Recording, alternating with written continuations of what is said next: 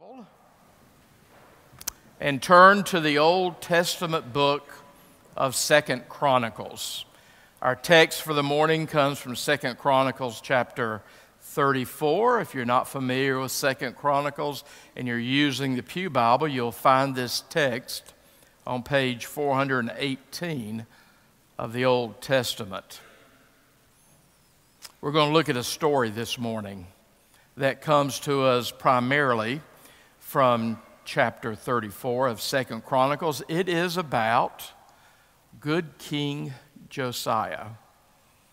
We need to know good King Josiah. If you know good King Josiah, you need to know good King Josiah better. You need to understand the context for good King Josiah. His great grandfather was King Hezekiah of Judah, one of the other of only two good kings in Judah. His grandfather was Manasseh. If you know your Hebrew Bible, Manasseh was a terribly evil, wicked king in Judah.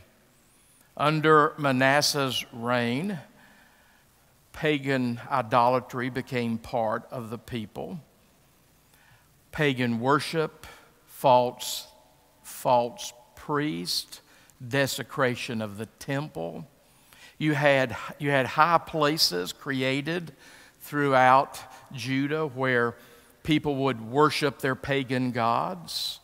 You had Asherah poles created throughout Judah where people would worship the goddess Asherah.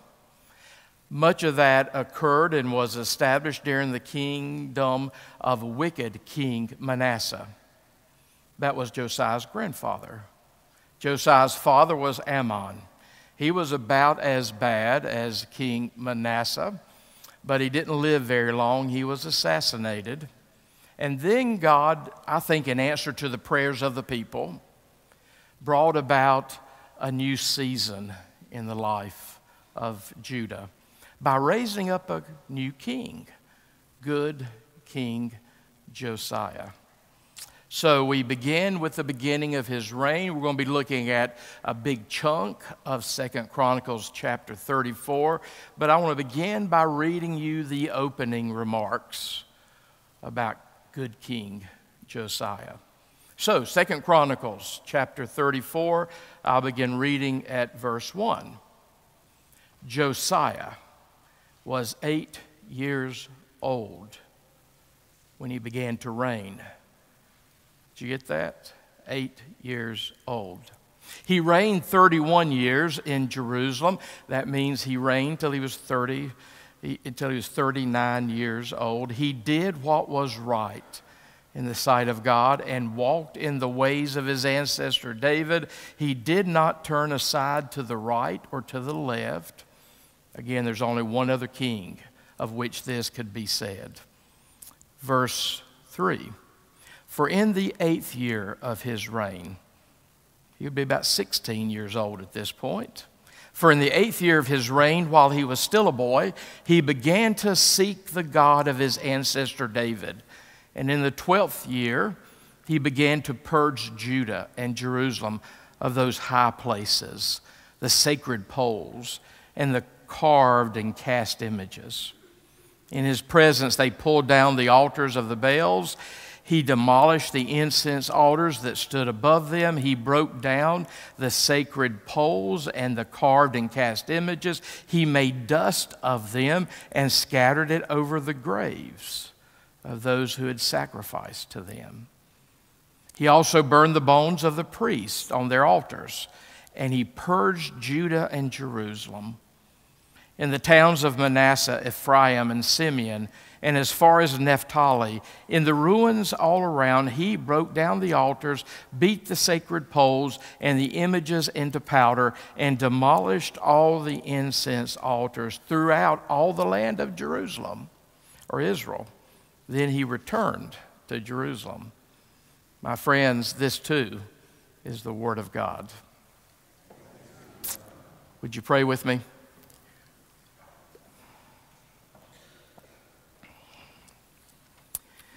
God, we thank you for the whole counsel of your word.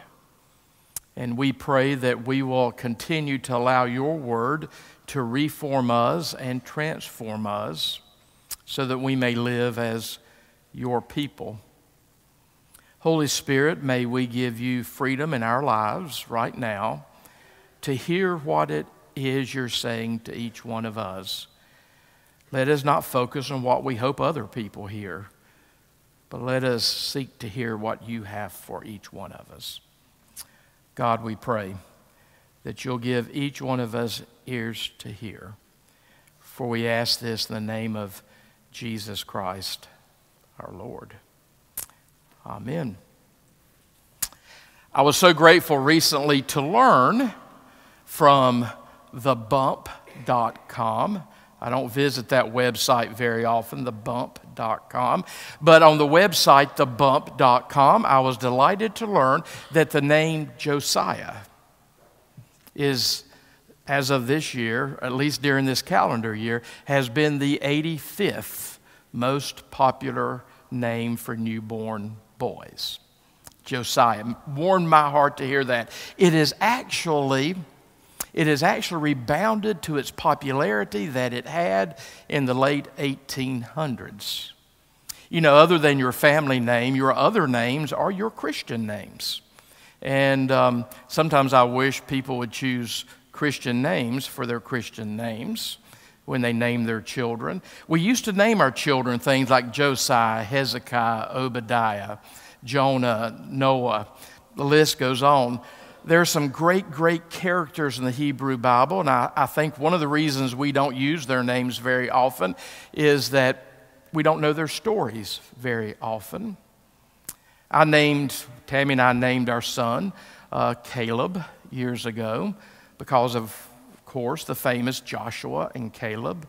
And I'll never forget, he was born 1989. I did not realize in 1989 that there was a popular character on a soap opera named Caleb.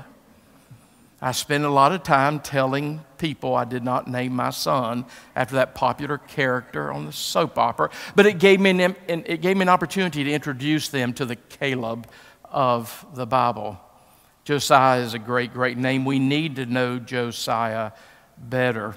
If you were to read all of chapter 34, you would see, as we've already seen, when he was eight years old, he became the king. When he was 16, he started seeking hard after the God of David, one of his ancestors. When he was 26, you heard in the text, he began to purge the land of pagan worship and idolatry.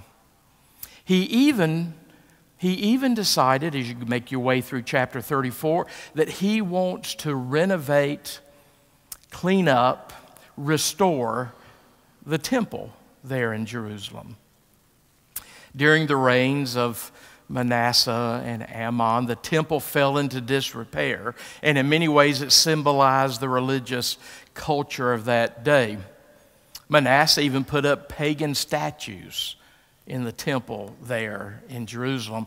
They had fallen so far away from the worship of the true God. They had fallen so far away from the worship of the God of Abraham and Jacob and Isaac and David and Ruth and Miriam. They had fallen so far away from that because of wicked kings like Manasseh and Amon that when, when eight year old Josiah became king, he was going to be a different king. At age 16, he begins reforming the nation spiritually by tearing down the pagan altars and by casting out the pagan priest and by drawing them back to the faith of their ancestors. I think one of the reasons, by the way, that Josiah was able to do this was certainly not his grandfather, Manasseh, certainly not his father, Amon, but his mother. So there was a period when he was being raised as the child of a single mother.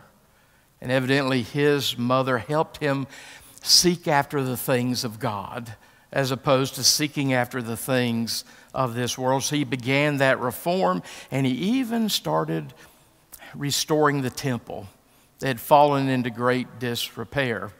And as you read on through chapter 34, you'll see that as they're restoring the temple, the high priest Hilkiah discovers a book. Now, it actually would have been a scroll, but we'll call it a book. He discovers a book. It's a book of the law of Moses. Throughout Jewish history and Christian history, we have tended to say this is probably the book of Deuteronomy, fifth book of the Old Testament that was lost and then rediscovered during the time of King Josiah. And the high priest Hilkiah gave it to Shaphan, the scribe, who took it to Josiah. And Shaphan, the scribe, read it out loud, the, the entirety of Deuteronomy to good King Josiah. And when he heard the word of God there in that book of the Bible that had been lost, it really, really convicted him. The text says, verse 19 of uh, 2 Chronicles 34 when the king heard the words of the law, he tore his clothes. He realized after reading the book of Deuteronomy how far the people, the nation had fallen. So that's good King Josiah. That's good King Josiah. And then you see how the story begins to end at verse 29 of chapter 34, Second Chronicles. It says, The king then sent word and gathered all of the elders of Judah and Jerusalem. The king went up to the house of the Lord with all the people of Judah, the inhabitants of Jerusalem, the priests and the Levites. Those are the religious people. All the people, both great and small, he read in their hearing all the words of the book of the covenant that had been found in the house of the Lord. The king stood in his place and made a covenant before the Lord to follow the Lord, keeping his commandments, his decrees, his statutes with all his heart and all his soul, to perform the words of the covenant that were written in his book. Then he made all who were present, he made all who were present in Jerusalem and in Benjamin pledged themselves to it. And the inhabitants of Jerusalem acted according to the covenant of God, the God of their ancestors. Josiah took away all the abominations from the territory that belonged to the people of Israel and made all who were in Israel worship the Lord their God. All his days they did not turn, all of his days as he ruled, they did not turn away from the following of the Lord, the God of their ancestors. And if you continue reading over into chapter 35, you see that he, good King Josiah, institutes, reinstitutes the observance of Passover. Not only do these people need to rediscover the Bible, they had even stopped celebrating Passover he reinstituted that. So that's the story of good King Josiah. I hope that you know him now, or I hope that you know him better. There's a reason we've named so many of our kids throughout our history Josiah. Josiah brings us illustrations of so many important lessons. I want to offer you three takeaways from this text this morning so that the Holy Spirit can apply it to our lives. Every time I read the story of good King Josiah, one of the things that I take away from that story is that we, we must, with great intentionality, value our children and our youth. Again, he became king at age eight. At age 16, he begins to follow hard after God and he became the remarkable king that brought remarkable reformation to the people. We need to value our children and our young people. You know, for a lot of us who are in the Christian faith, we, for the majority of us, we probably came to the Christian faith in our teenage years. We need to value our children. We need to value our youth. We need to be pouring into them. I hope that every one of you here in the sanctuary is busy mentoring someone who is coming behind you in the faith. You know, the, the gates of hell shall not prevail against the church. The church of God will endure to the end of the ages, but that doesn't mean that in any particular location, in any particular re- region, that the church might not fade away. The Christian community around the world is always within one generation of fading away. So I hope that you're mentoring the people who are to come behind us. They're not the church of the future, they're the church of today, but they will be the people who will be in leadership one day when we pass on to the other side. I hope that the Spirit is calling to your mind right now somebody that you're mentoring. No matter where you're at in your Christian walk, you are further along than someone else out there. So I hope that you're mentoring. I think it was King Josiah's mother, particularly when she was a single mother with Josiah. Something was planted in him that fulfilled God's call on his life and allowed the faith to blossom. We need to pay attention to how we value our children and young people. Thank you for all your support of our ministries here, particularly the ministries that we do to our children and to our young people. We're changing their lives, which means we're changing High Point, which means we're changing the world. Thank you for the ways you support those ministries. I, I think we have one of the most vibrant, vital children's ministries and youth or student ministries anywhere in this area.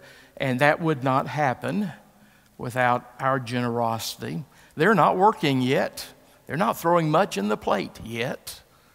We're the ones that have to support that ministry. So we need to value our children and young people. We need to keep remembering little eight year old King Josiah. Sometimes a child shall lead them.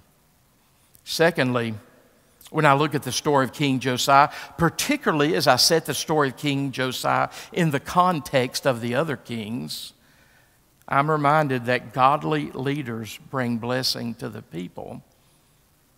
But I'm also reminded that people often get the kind of leaders they deserve. I think what's happening here, they tolerated King Manasseh, they tolerated King Amon, they began to enjoy the pagan idolatry, they began to participate in the pagan worship, they started making compromises and allowances, and before long it was as bad as it was in the day of King Josiah when he came to the throne. But I think the people began to tire of King Manasseh's style of leadership and destroying the nation and King Amon's style of leadership and destroying the nation. I think in answer to their prayers, prayers of the people for new leadership, I think young King Josiah was God's answer to that.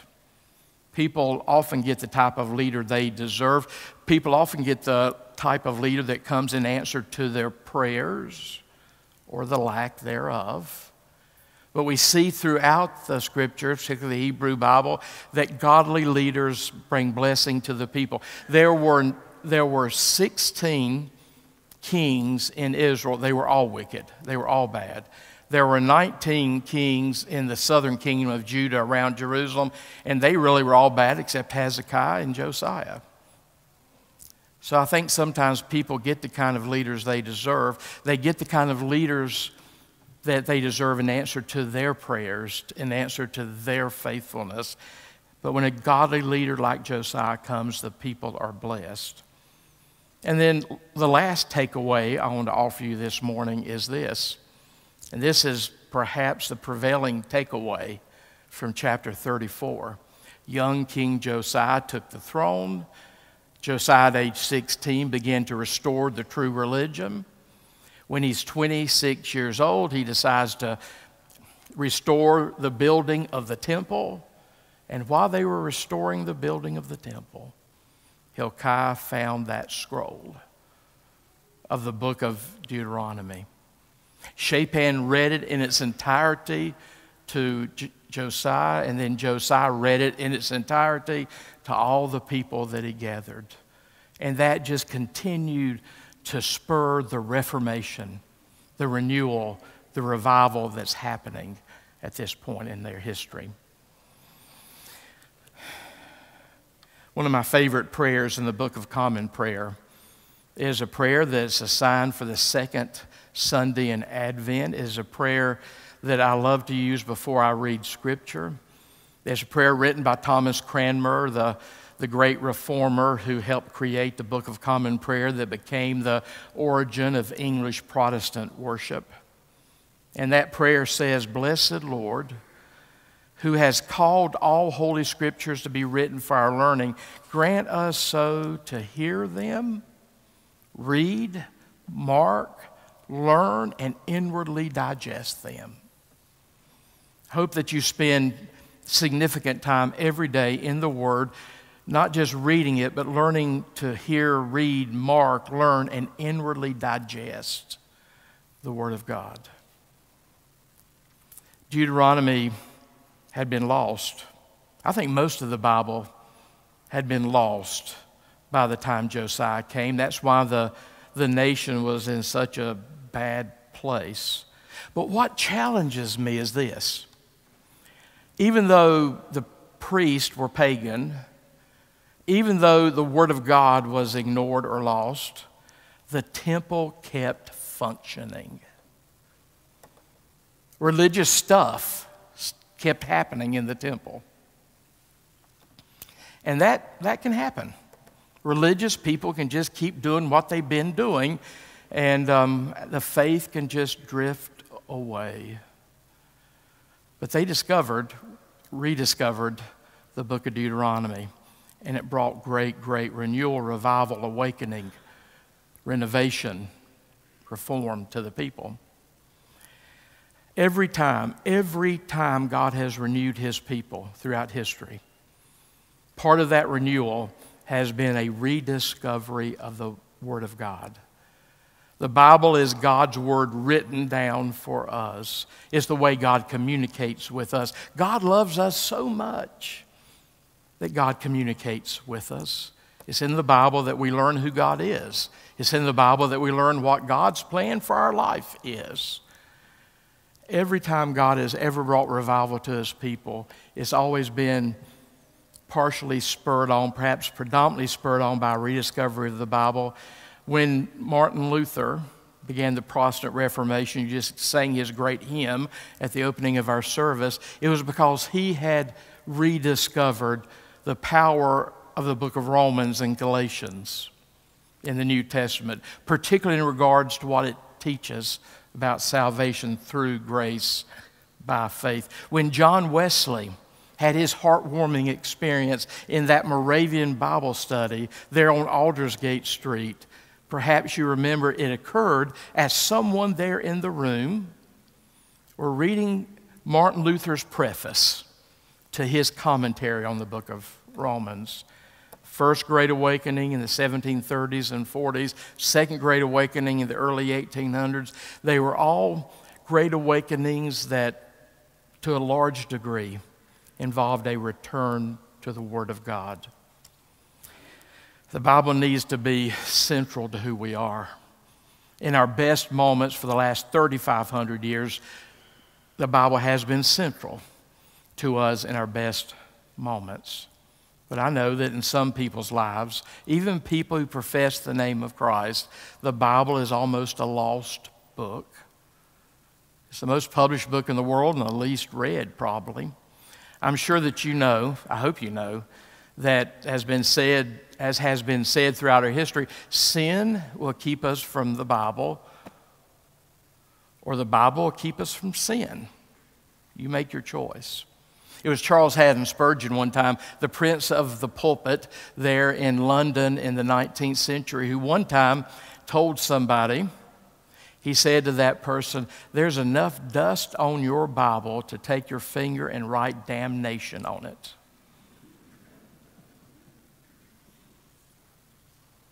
We need to make sure the scriptures are central to who we are. Even the editors of the upper room know that those few verses at the beginning of your upper room devotional is not enough. Not enough. We need to f- find some way to immerse our lives in Scripture. So, for some people, the Word of God is a lost book. For some churches, it's a lost book. Again, think about the temple that Josiah inherited. They kept doing religious stuff, and they had lost the Bible. There are churches in our culture that that perhaps they're doing the religious stuff. People are showing up on Sunday morning. The person behind the pulpit is telling them wonderful stories and great jokes, and everybody's leaving feeling well. But the Bible's a lost book in that congregation. Remember, it was John Wesley who famously said, When you cut a Methodist, their blood is bibline. We bleed Bible as Methodist people. Were that always to be the case. I'm so grateful for all the opportunities for Bible study that we have here at Wesley Memorial. And there'll be some new ones created in January, some new short term Bible studies created in January. We need to learn how to, how to immerse ourselves in the Bible, learn how to hear the words of God, read, mark, learn, and inwardly digest them. Let me wrap up the story. Good King Josiah ruled till he was 39 years old. Then he was wounded in battle as they were near Megiddo and they were fighting the Assyrians and the Egyptians, and he died as a result of his wound. And what is really astonishing about the story, it was not long after his death the people went back to their old ways.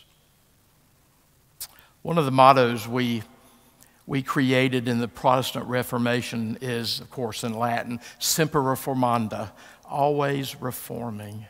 Human nature being what it is, whether it's our life or our congregation or the Christian movement, we need to be always reforming. We need those people like Josiah, Martin Luther, John Wesley. We need to be always reforming according to the Word of God. We need to always be reforming. It's it's interesting how after King Josiah died, before long, the Davidic line ends until Jesus comes and reestablishes the Davidic line. It's interesting that when I look at the life of G- King Josiah, he changed the culture, he changed society, but evidently he was not really very successful at changing hearts. But Jesus can change hearts. Jesus can change hearts that make us such different people that the world around us will be transformed, reformed, transformed by us. Friends, may we be those people who are so immersed in the Word of God that we continue to shock the world around us, we startle the world around us, and by our very presence, we continue to reform and transform the world around us. In the name of the Father, and the Son, and the Holy Spirit. Amen.